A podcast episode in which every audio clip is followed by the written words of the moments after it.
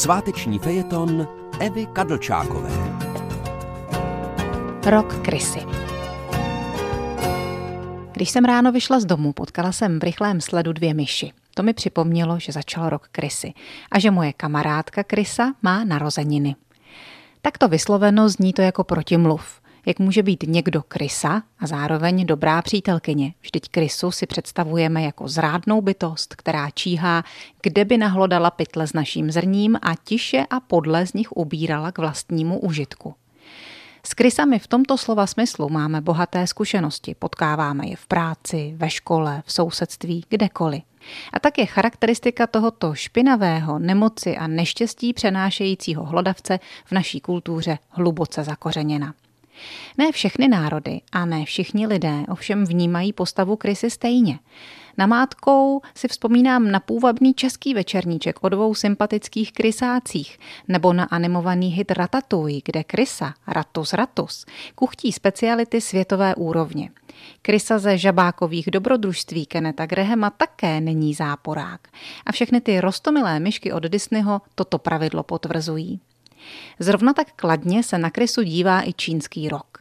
Krysa je pro něj symbolem úspěchu, plodného roku, kdy nám půjde vše, na co sáhneme, kdy vyděláme a nastřádáme peníze, kdy si budeme spokojeně hovět na plné sípce a kdy jediné, co nás může ohrozit, je přepracování, to kdybychom se do toho honění se za zlatým zrním ponořili zas až moc.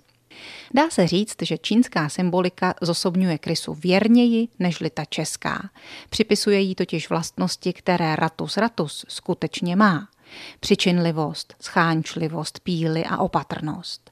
Dále touhu vyšplhat se do vyšších pater a společenskou družnost.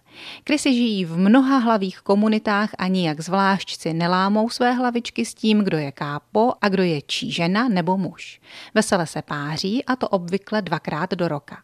Pro ty z nás, co žijí život osamělého tchoře, je tento rok tudíž výzvou. Kysám se také někdy stane, že se zapomenou a v celé své společenskosti se do sebe zapletou svými dlouhými ocásky. Na to pozor. Z takové spleti vztahů se nelze vymotat. Ty krysy bídně pojdou. A co vy? Letošní rok by měl být tudíž veden v duchu věrnosti a jistého pořádku. A jak mě informovala má čínská kamarádka, obzvlášť důležitý bude pro všechny, kdož se dožívají věku dělitelného 12. Krysa se totiž v čínském kalendáři točí na samém počátku 12-letého cyklu.